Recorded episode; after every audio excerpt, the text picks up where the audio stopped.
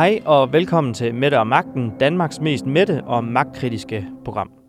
I dag graver vi et stort spadestik dybere ned i det røde rosenbede, der hedder Dan Jørgensens private profiler på sociale medier. Det lugter rigtig dårligt, det her. Jeg taler med en juraprofessor, der vurderer, at det er ulovligt, og en juraprofessor, der er mere i tvivl. Og her vil jeg godt beklage, at det første interview lyder som om, at professoren står i en hule i Pakistan, men det han siger er spændende, så de efterfølgende interviews, de skal nok gå bedre igennem. Jeg får besøg af en tidligere minister, der sender en bred side mod Dan Jørgensen, og så ringer jeg til Huxi Bak og spørger, om der overhovedet er behov for politisk satire længere, når virkeligheden overhaler den indenom, hvilket Karen Ellemann er det nyeste eksempel på. Hækkerup-dynastiets nyeste klanmedlem gør lynkarriere som modtager af ugens Astrid, og vi skal nå det hele i løbet af de næste knap 55 minutter i denne uges udgave af Mette og Magten, så hæng på.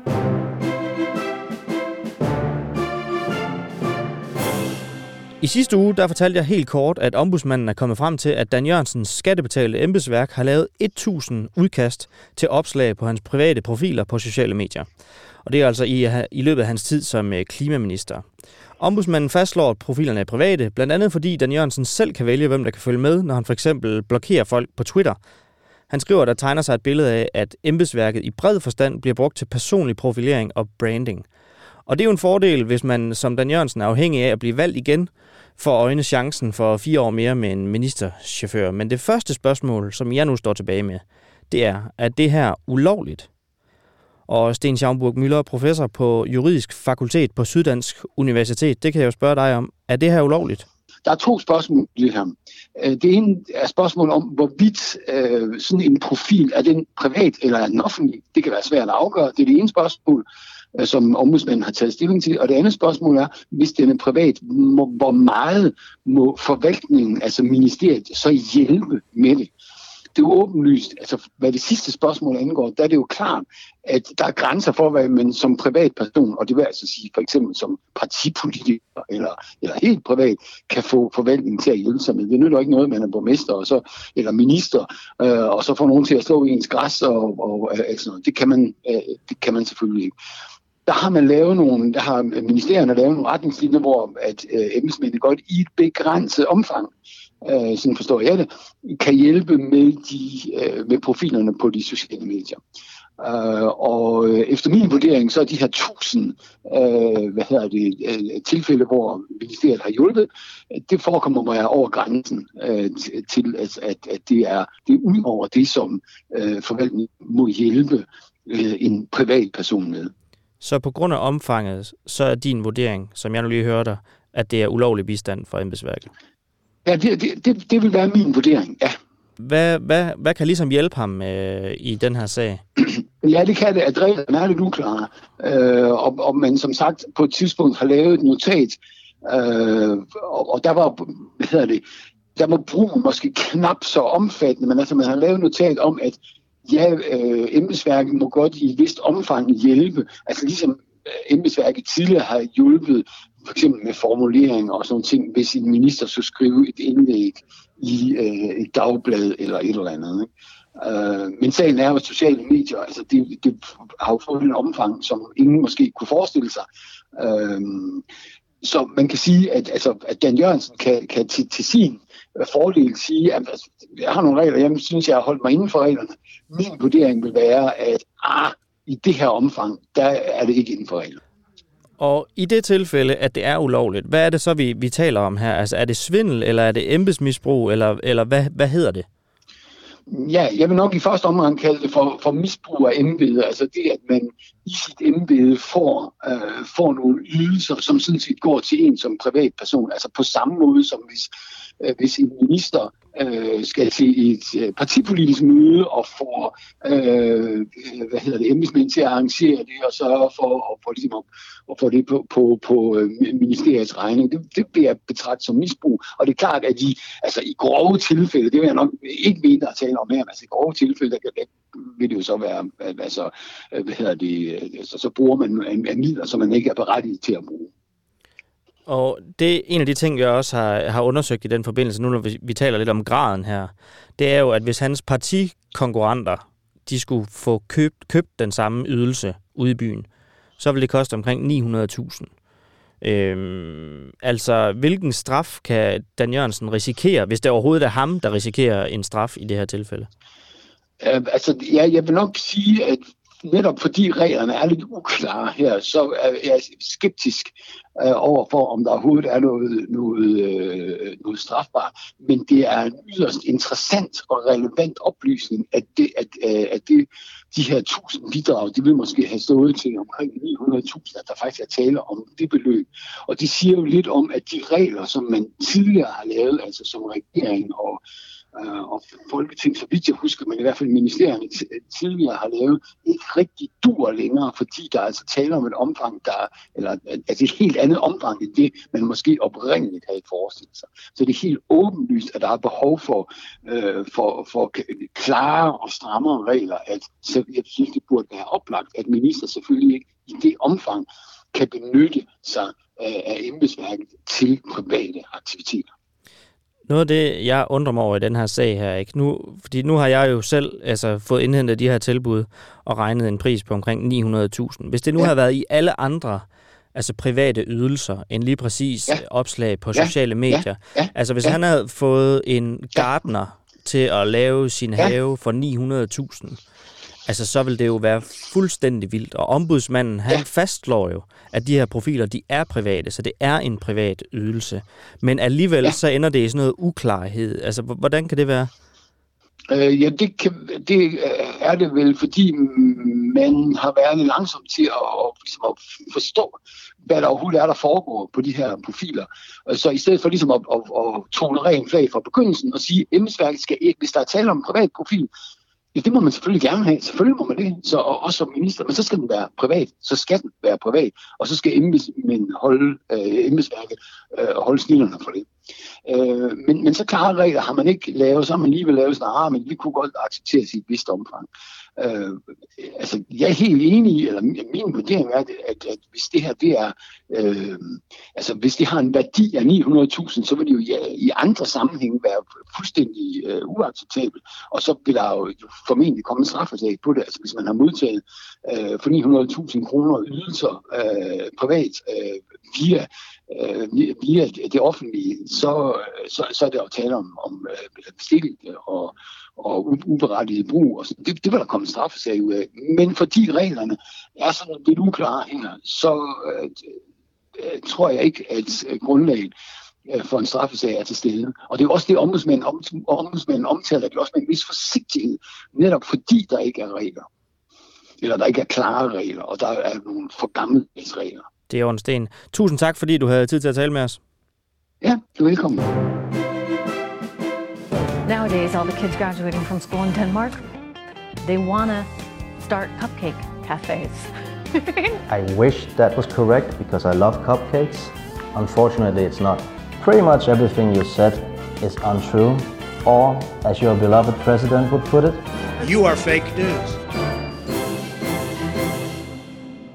Det vi ved nu, det er, at øh, der i hvert fald er en professor, der vurderer, at det her det er ulovligt. Men øh, hvis vi skal ende med en konklusion, der siger, at en minister har brudt loven, så er vi nødt til at være grundige. Så vi får lige en øh, second opinion, og den får vi fra dig, Sten Bønsing, professor på Juridisk Institut på Aalborg Universitet. Velkommen til. Tak for det. Du får den lige ud af landevejen. Øh, er det her ulovligt? Øh, altså, øh, det er jo øh, meget omfattende, og det, der har problemet, det er, at, at der er nogle grænser for, hvor omfattende øh, bistand øh, embedsmændene må, må øh, give.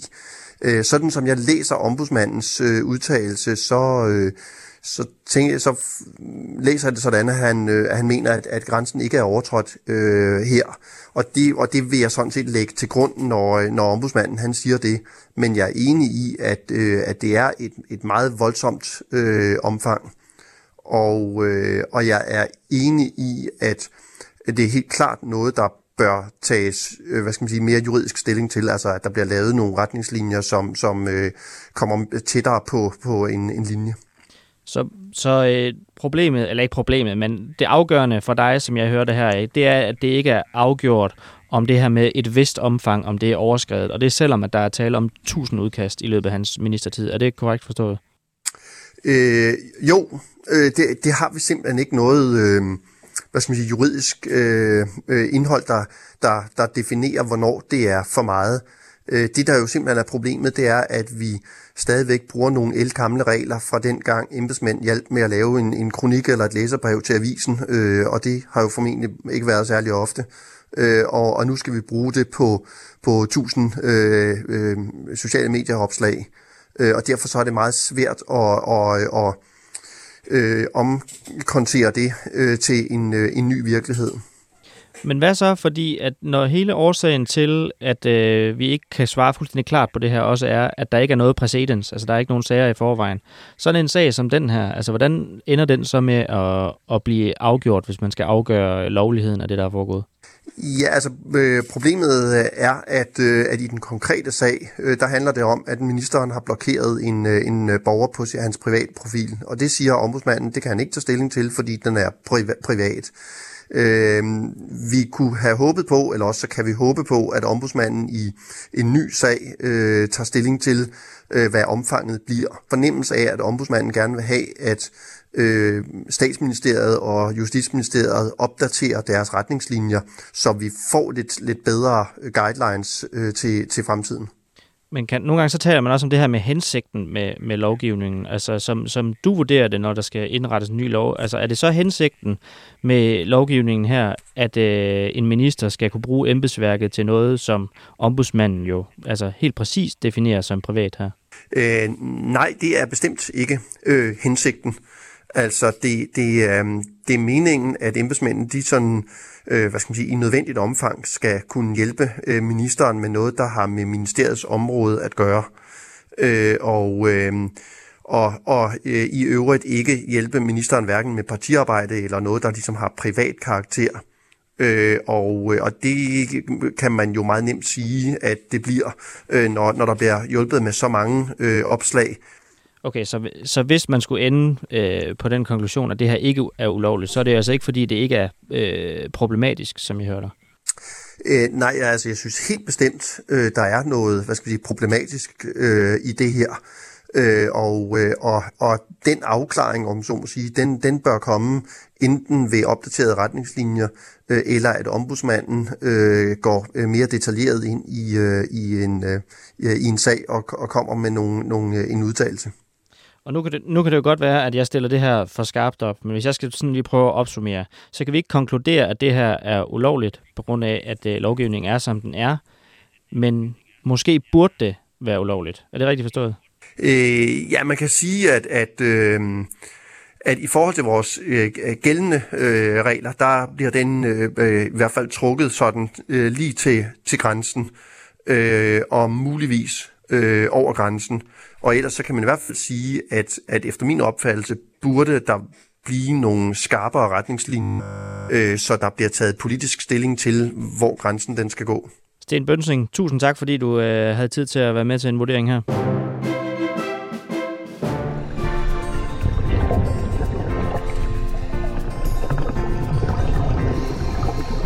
Så er jeg på overfladen igen. Jesper Olsen, formand for Transparency International i Danmark. Velkommen til. Tak skal du have. Du er jo snart en eller anden form for øh, fast gæst her i uh, programmet, og jeg arbejder altså stærkt på, at du snart skal have noget, noget afspacering, men jeg kan, jeg kan ikke gøre for, at det bliver ved med at vælte ud af skabene i Socialdemokratiet med ting, som vi er nødt til at tale om. Men uh, vi, vi forsøger at gøre det kort i dag. Ja, men du ringer bare. Ja, det er godt. I den her sag med Dan Jørgensen, hvad, hvad er det største problem for dig? Det største problem for mig i den her sag er systematikken. Øh, fordi man kan jo sige, at øh, det som, der, når vi kigger på det, så må man jo bare sige, at øh, Dan Jørgensen jo har fået en gave af staten af et øh, ret betydeligt omfang. Fordi det, øh, Dan Jørgensen jo har fået her, det er, at han har fået en hel masse relevant fagligt indhold på sin Facebook-profil. Det vil sige, at det har været en profil, som der er mange, der gerne vil følge, fordi man ikke bare kan følge Dan Jørgensen, men man rent faktisk også får noget relevant fagligt indhold. Og den Facebook-profil har Dan Jørgensen jo haft glæde af i forbindelse med øh, sin, øh, sin valgkamp, fordi han på den måde jo har fået mange følgere, som godt har ville følge Dan Jørgensen, fordi man godt ville have følge øh, klimaministeren.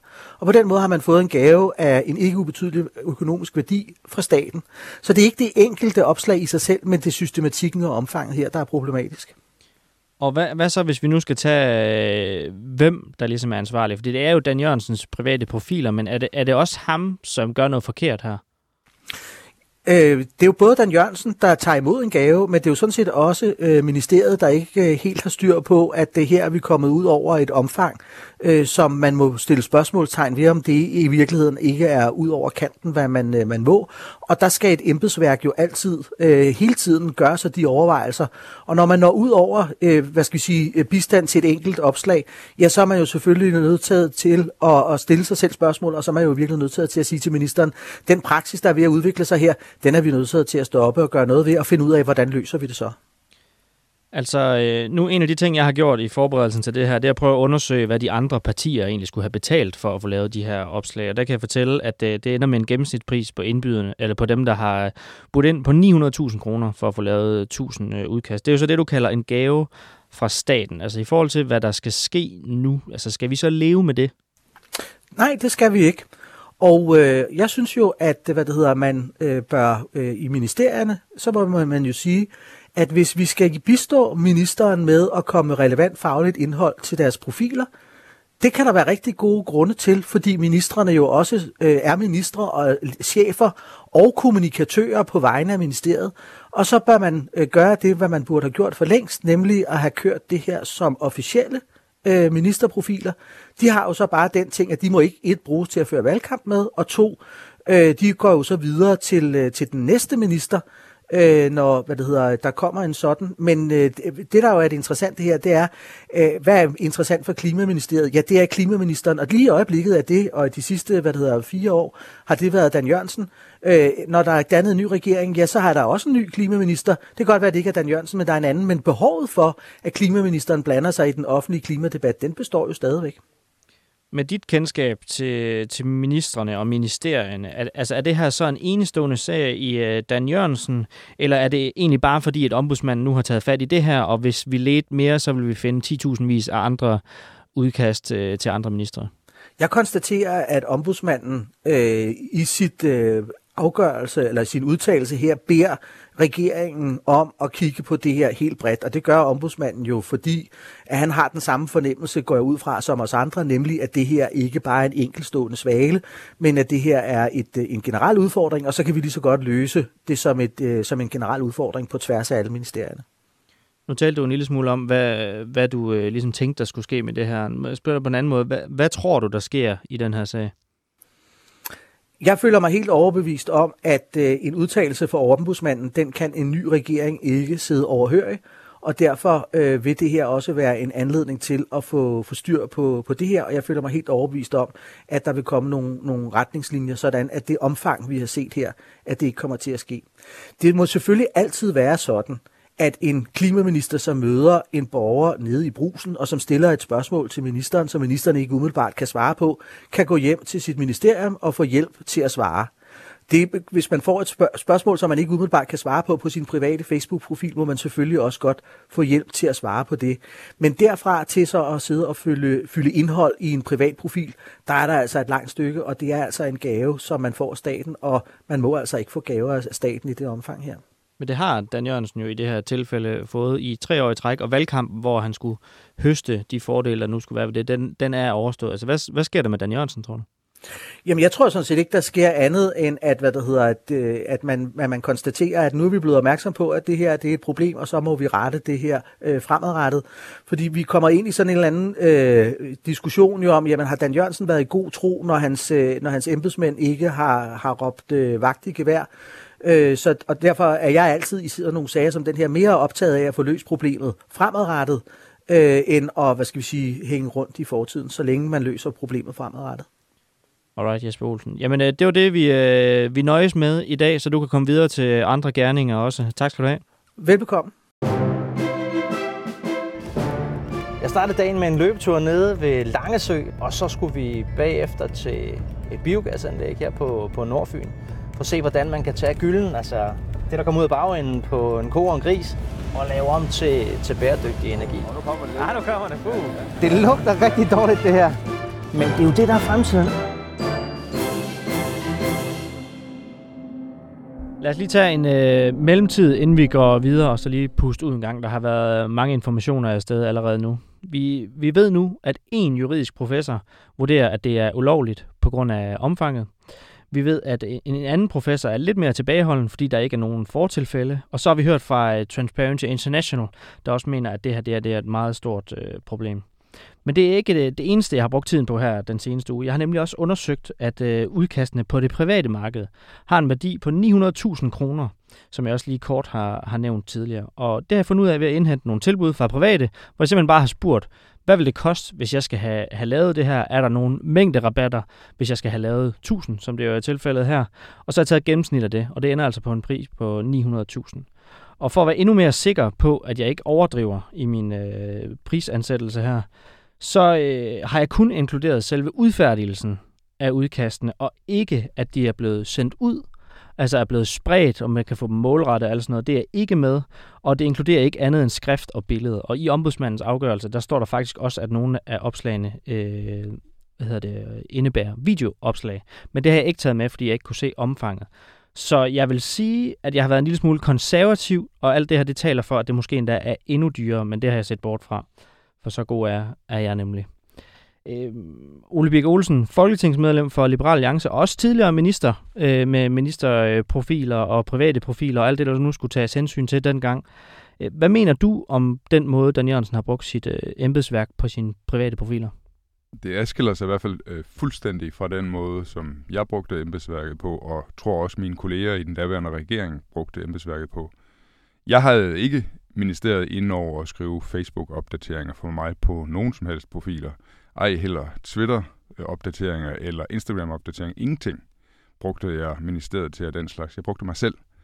Så det, det, det adskiller sig meget fra det, som jeg selv har oplevet, og som jeg ville mene var naturligt. Og nu ved jeg så, det kan du godt afsløre, at du er jo kritisk over for, for det her. Altså når du ser på den her sag med alt det, vi ved, hvad er det så det mest kritisable for dig? Jamen, jeg, jeg synes, at det alene det, at ministeriets embedsmænd bliver brugt til at skrive på ministerens private profil.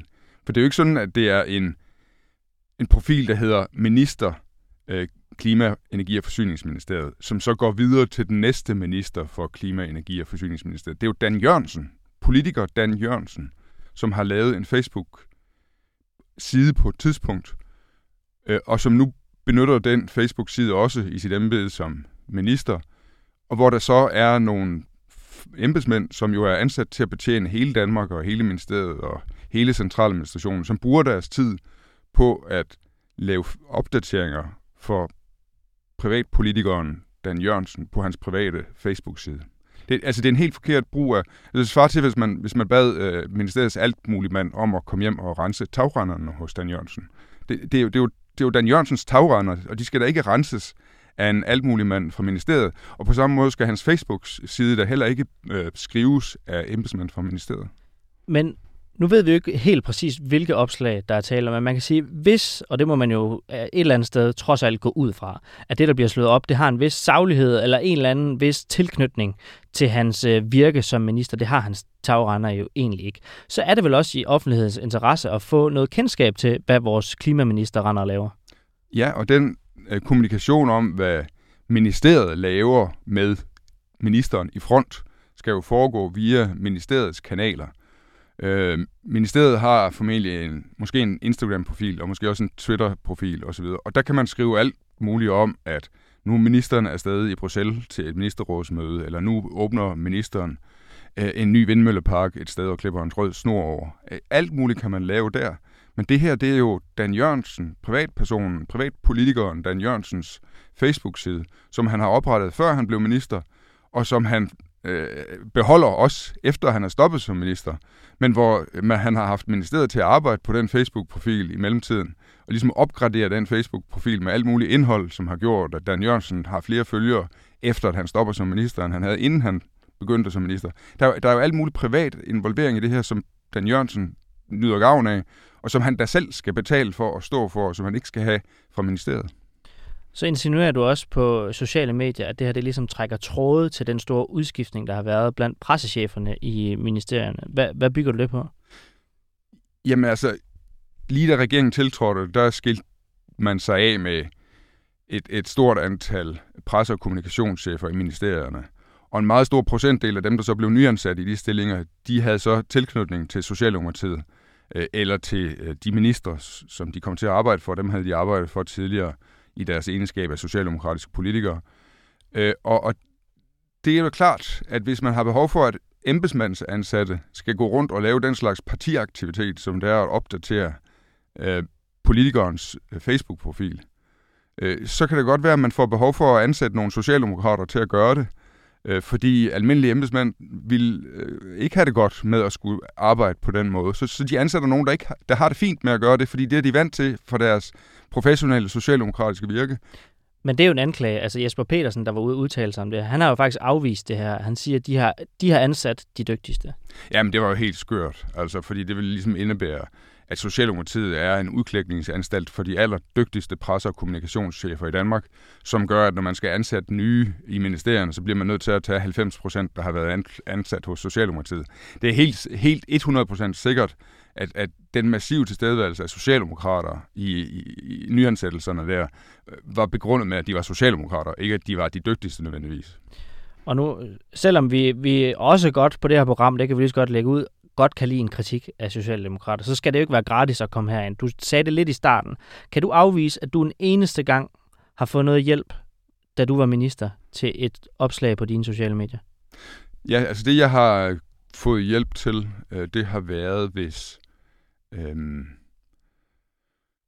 jeg gerne vil skrive noget, en kronik i avisen om togdriften i Danmark, og gerne vil have styr på øh, alle detaljerne omkring togdriften i Danmark, og hvornår er det nu, vi gør det ene, og hvornår er det nu, vi gør det andet. At der så er kommet et udkast fra togkontoret, hvor jeg kunne som minister redegøre for togdriften i Danmark i en kronik i en avis, for eksempel. Øh, jeg har ikke fået hjælp til at opdatere på Facebook, som er min private profil, eller på øh, Twitter, eller på Instagram. Der er lavet ting om mig... Ikke en, ikke en eneste gang? Ikke en eneste gang. Der er lavet ting om mig på ministeriets, Transportministeriets Instagram-side, og der er lavet ting øh, om øh, mig på Transportministeriets Twitter-profil, tror jeg. Også sådan, det, kan, det er der jo ingen, der kan tjekke, men det har altid været ministeriet, der er kommet til mig og spurgt, har du ikke lyst til, at der skal være noget om det her med dig i fokus? Men der er ikke en eneste opdatering med Ole Birk Olesens profil som afsender? Ikke en eneste. Du ved godt, vi kommer til at spørge. Ja, det må I gerne. Øh, hvad mener du, der skal, hvad mener du, der skal have af konsekvenser for Dan Jørgensen der? Jamen, jeg synes, at det er jo bredere end Dan Jørgensen, fordi jeg tror, at nu har I så søgt på Dan Jørgensen og undersøgt Dan Jørgensen. I har ikke gjort det på alle de andre minister, har I?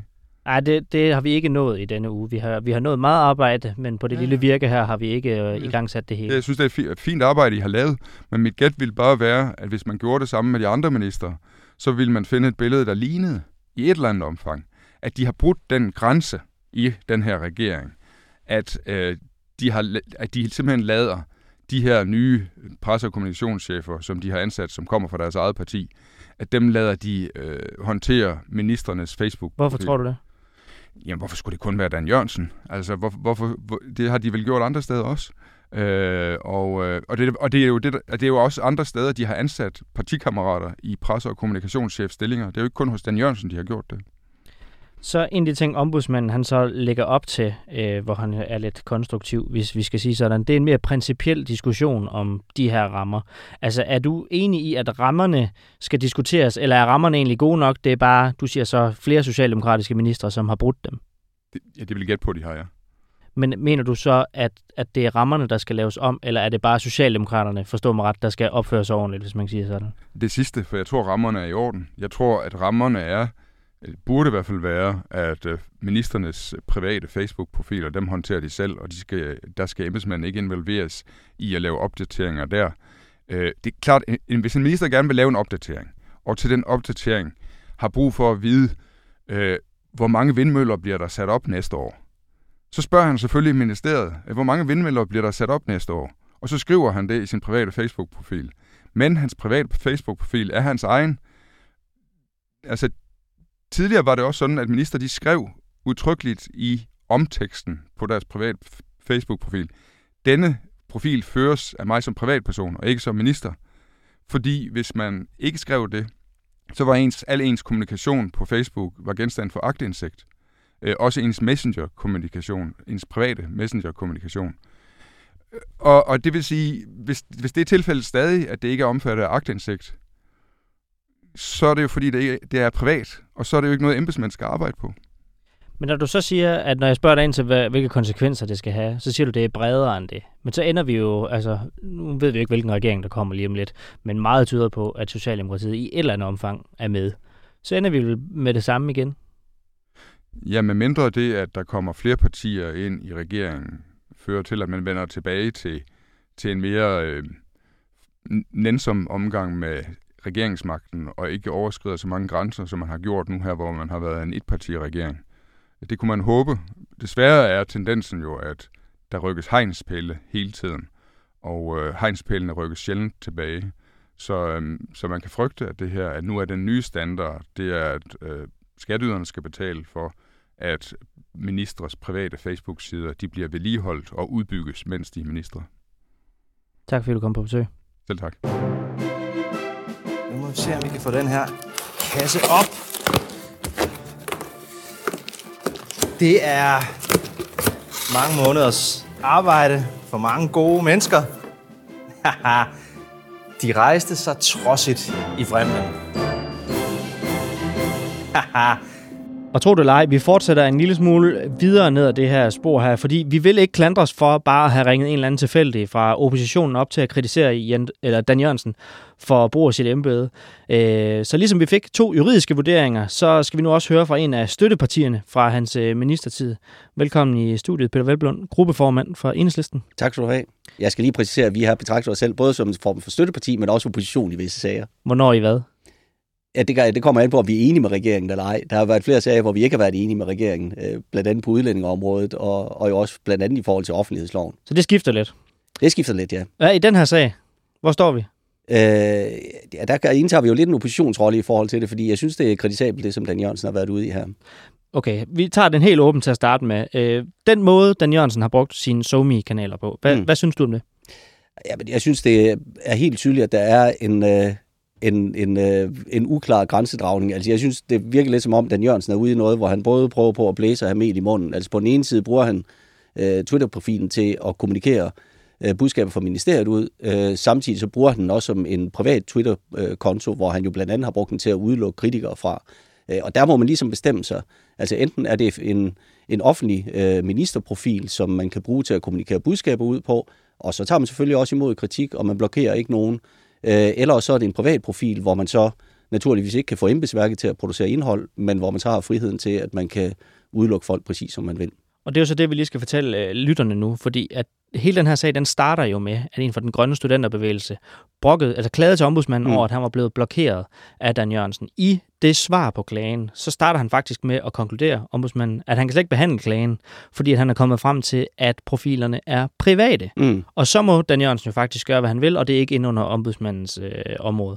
Det han så egenhændigt gør efterfølgende, det er at undersøge, altså hvad er omfanget egentlig, altså hvor meget hjælp har han fået mm. til de her, og der har han jo så kommet frem til, at over 40 procent af udkastene, de lavede embedsværket, det svarer så Præcis. til over 1000 øh, udkast. Mm. Men stadigvæk, selvom at der er tale om de her 1000, så er kernen i problemet for jer, at det, at han har blokeret en, som gerne vil kommunikere med ham. Nej, det er det jo ikke. Altså, det er et spørgsmål, man bruger embedsværket til. Og hvis man vil bruge embedsværket til at have en ministerprofil, hvor man kan kommunikere budskaber ud på ministeriets vegne, så er der jo sådan set ikke nogen problemer i det. Altså de sociale medier bliver jo i et stort omfang også bruges til, kan bruges til at kommunikere med, med offentligheden og, og med befolkningen.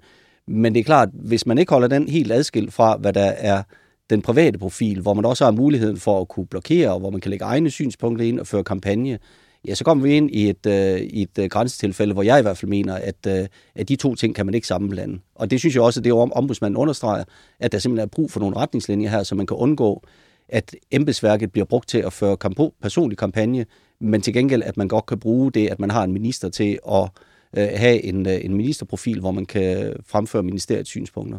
Hvad skal så være tilladt, altså hvis nu skal lave de retningslinjer så klare, så alle kan forstå Mm. På sociale medier, hvad, hvad skal være tilladt for en øh, minister på hans private profiler? Ja, at, at der ikke bliver produceret noget til det private profiler, men at man, nej, det synes jeg jo ikke. Altså, der burde være en, en ministerprofil, øh, som man kan bruge. Og det er klart, der vil være en vis sammenblanding mellem personen og ministeren. Det er der jo også ude i offentligheden. Det er der også, når du udtaler dig til avisen. Men, men det er jo klart, når du bruger dine sociale medier i forhold til det, så kan du bruge det til en kommunikation omkring, øh, hvad, hvad er det for budskab, som ministeriet har behov for at få, få ud.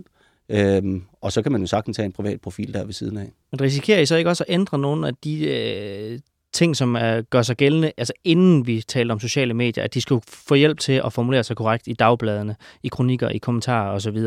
Altså fordi, at hvis der ikke skal kunne laves noget som helst, så bliver gråzonen lige pludselig i de traditionelle medier i stedet for. Ja, og det er også derfor, det vil jo du bliver nødt til at lave nogle retningslinjer, som er klare i forhold til, hvor meget du kan bruge øh, hvad hedder det, embedsværket til at producere øh, budskaber. Det, der vil jo altid kunne være tvivl om, hvor meget er det her ministeriet, og hvor meget er det også noget, som ministeren profiterer af.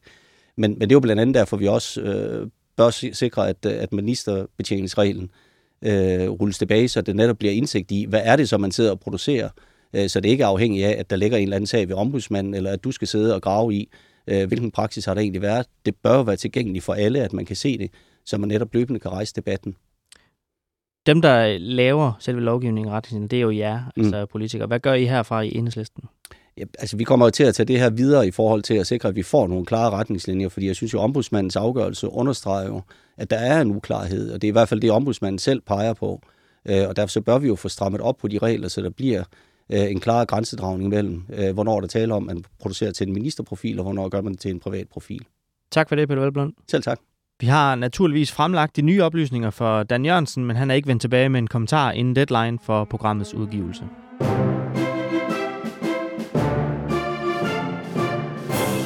Vi skal også lige vende en sag, som på en måde er svær ikke at elske, fordi øh, Karen Ellemann fra Venstre, hun har nemlig takket ja til en stilling som generalsekretær for Nordisk Ministerråd.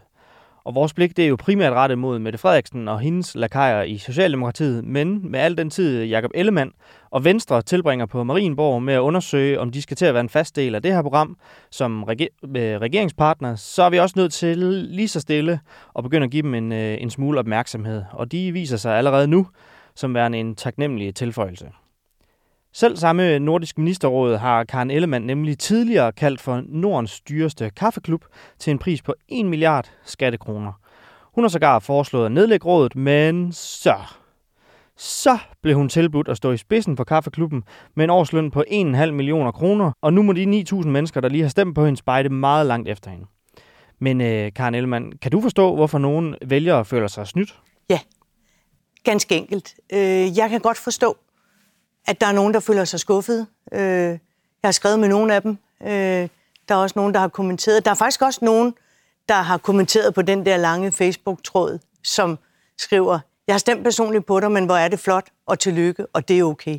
Stort tillykke med hyren og den nye post. På sin egen hjemmeside, der skriver hun, at politik er bedre end sit rygte, og her vil jeg gerne stilfærdigt spørge, hvad i alverden det er for nogle rygter, Karl Ellemann går og hører.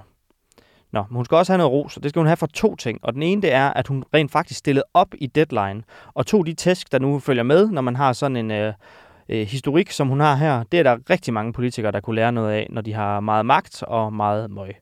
Det andet, det er, at hun har humor, for i sin kritik af Nordisk Ministerråd, der fortalte hun også en vidighed om rådet. Det er en kan gammel vidighed, og jeg vil, jeg vil, kan jeg tror, den? Jeg, nu har du den på skærmen, så øh, jeg vil, jeg vil nøde gentage den, for jeg ved, at der er rigtig mange, der bliver enormt stødt over det. Men det vil jeg gerne.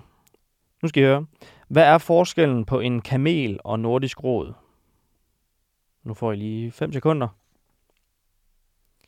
En kamel kan knokle i 14 dage uden mad og drikke, mens Nordisk Råd kan spise og drikke i 14 dage uden at udrette noget nævneværdigt.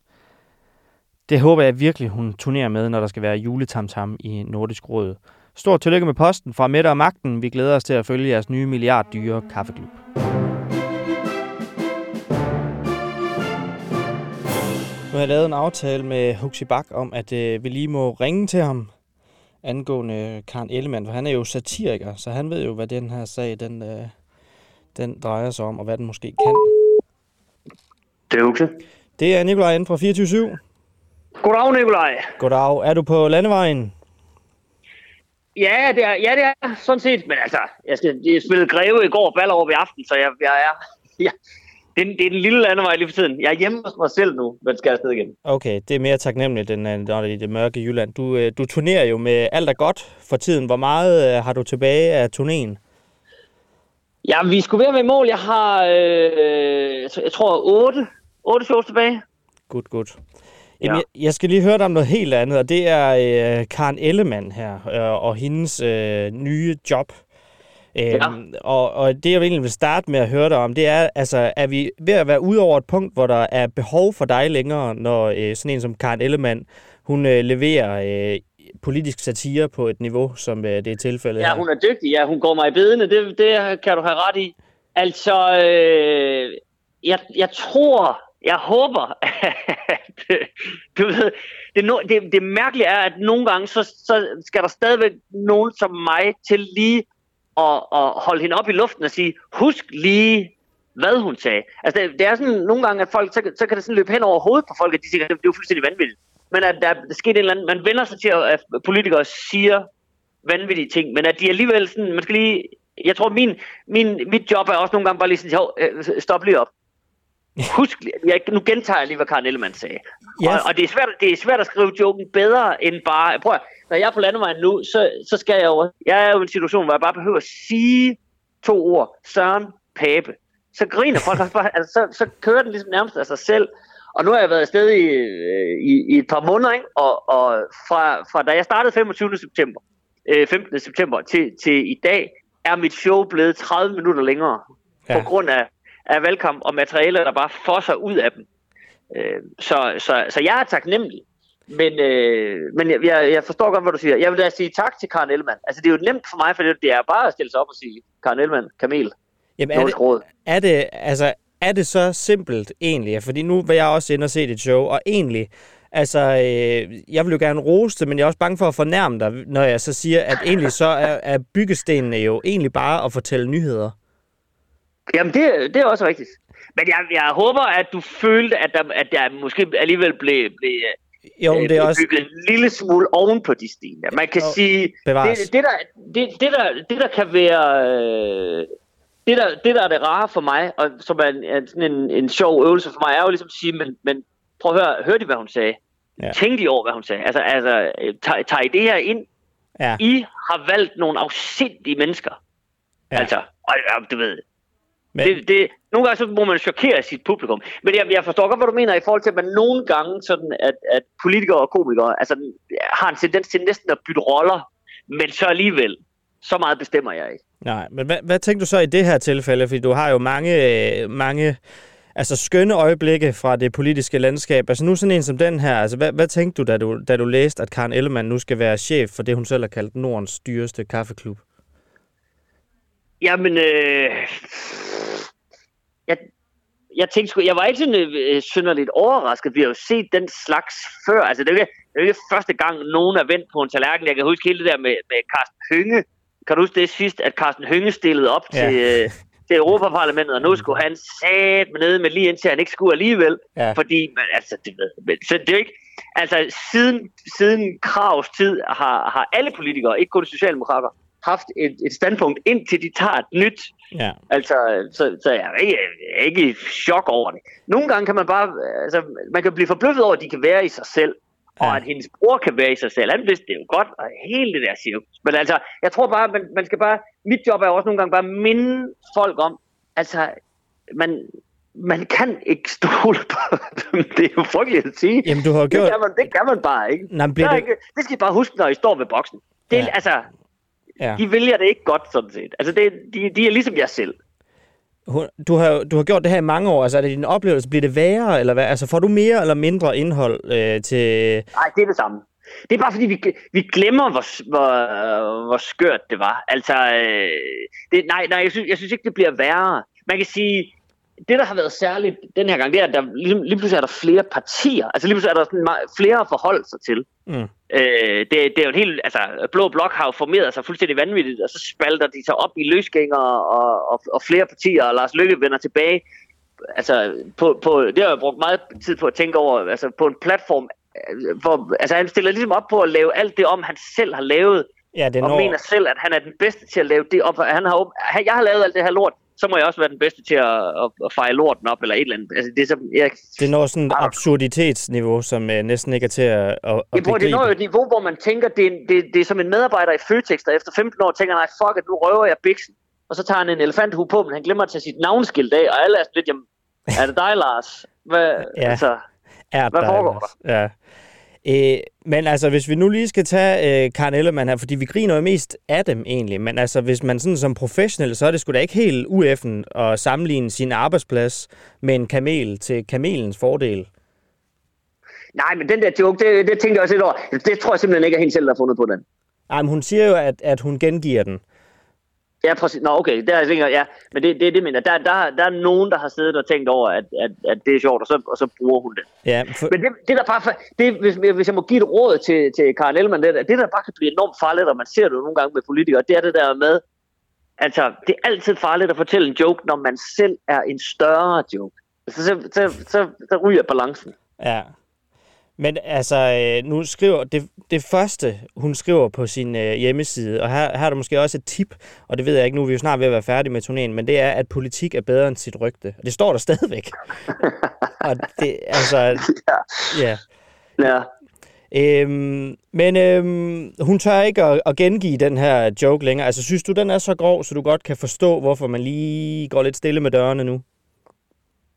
Nå, men jeg synes, den er grov. Den er overhovedet ikke grov. Den er, den er, altså, det, på, på lange stræk er den jo sikkert rigtig. Det er jo også derfor, at det, at det virker så grotesk, mm. at hun, at hun øh, hopper i det der. Altså, ja. det forstår jeg da godt. Ja. Men, men, men prøv at, jeg kan godt forstå, at, hun, at, at der er jo kun én ting at gøre nu, og det, det er jo så sådan en taktik, som politikeren altid kan falde tilbage på. Det eneste, hun skal gøre nu, det er jo bare at holde kæft. Fordi det, det er jo bare at vente på, at der er en anden politiker, der, der øh, kommer i fedtefadet med et eller andet. Altså, der, Søren Pape bliver smidt ud. De, Søren Pape bliver vippet som formand eller andet, og så glemmer vi Karen Ellemann, og så er det det. Så hun ved jo godt, at det har nok også været en del af kalkylen. Ligesom at sige, jamen prøv at jeg ved godt, at det her det, øh, det er helt sketchy, men øh, jeg søger de der to jobs, og hvis jeg får det der nordisk råd, så, så er der, der er også blevet talt meget om, så er der procesrisiko i alt muligt. Ikke? Det sagde Inger Støjberg også med, med alt det der. Ja. Der er en vis procesrisiko. Det kan godt ske, at jeg får en, lorte, en, en lortesag på halsen, men så tager jeg den uge, hvor jeg undskylder og, og skriver et opslag på Facebook og det ene og det andet, og så glemmer de det igen. Og så sidder jeg godt betalt øh, ja. i Nordisk Råd, og det er fint nok. Men det værste er jo også, at man kan jo se, at når det går bedst, for eksempel som fra Søren Pabæk, altså da han var allerhøjst på tænderne, så var det jo efter en periode, hvor han stort set ikke har sagt noget i to og et halvt år. Fuldstændig rigtigt. Og har lavet det, Nå, Jacob det, er, Ellemann det er også derfor, SF har haft sådan et godt valg. De sagde ingenting i valgkampen, Nej. som de eneste. Og så, så, altså, det er jo Det kan være, vi skal have sådan en politisk råd, rådgiverfirma, hvor vi bare øh, sætter alle telefoner på lydløs. Og så, som hedder tys, tys, Ja, og så kører det bare. we don't do communication. Præcis. Godt Huxi. Det er, ikke noget dårligt, det er ikke noget dårligt forslag, Nikolaj. Nej, jamen, øh, når turnéen er færdig, så kan det være, at vi, øh, vi kan tales ved. Vi stikker hovederne sammen. Det er godt. Kan du have det godt? Lige over. Tak for snakken. Ja, selv tak. Hej. Godt. Hej. Der er store dele af Storkøbenhavn, hvor jeg aldrig selv vil turde gå i dag, og sådan skal det ikke være i Danmark. Der er udtrykke, som er udtryk på vegne af andre mennesker. Jeg er det også selv.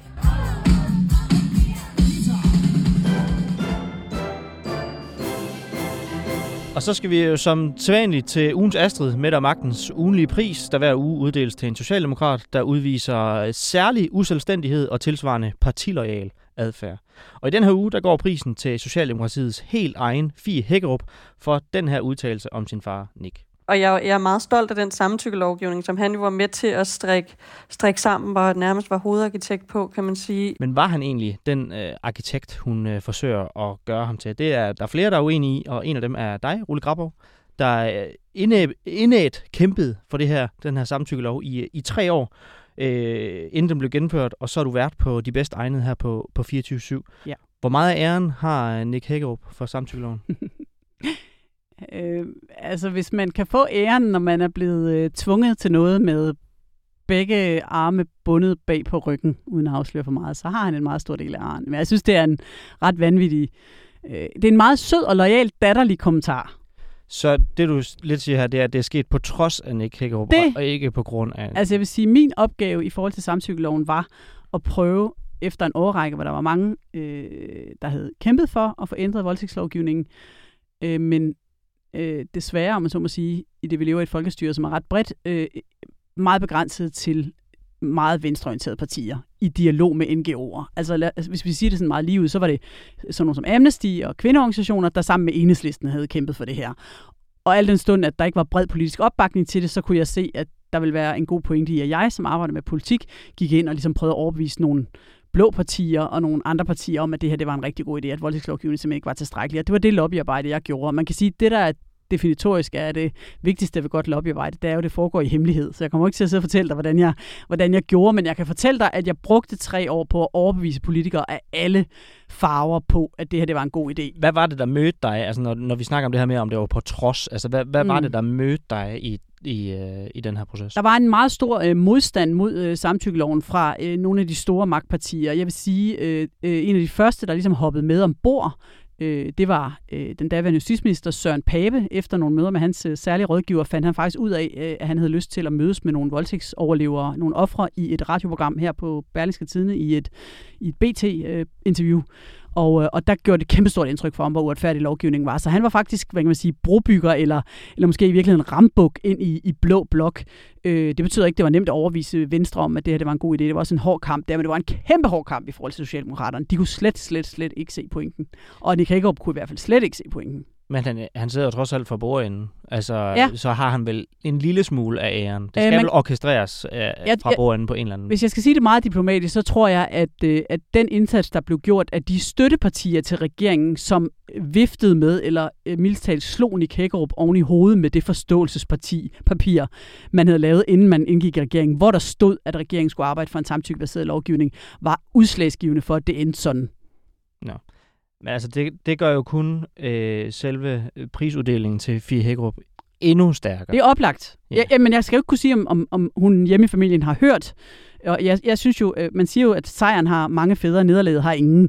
Og nu blev det jo faktisk en samtykkelov, som det endte med, på trods af alt, hvad der blev sagt inden, øh, har været en succes, og som også har været bredt modtaget med begejstring, da folk ligesom fandt ud af, hvad det drejede sig om. Så derfor er det selvfølgelig en, en, en lovændring, som mange har haft lyst til at tage ejerskab af øh, efterfølgende, og det er jeg kæmpe øh, glad for, for det betyder jo bare, at den her opbakning, og den blev også faktisk vedtaget i Folketinget med absolut flertal. Alle partier stemte for. Øh, men, men jeg vil sige, at, at øh, hvis, hvis man kan sige, at nogen skulle tvinges til troet, så var det i hvert fald øh, også Socialdemokraterne. Der var ikke så meget øh, arkitektonisk vilje til at bygge på det der øh, monument, da jeg i hvert fald var indover. Ugens Astrid går til Fie Hækkerup. Kæmpe stort tillykke fra Mette og Magten.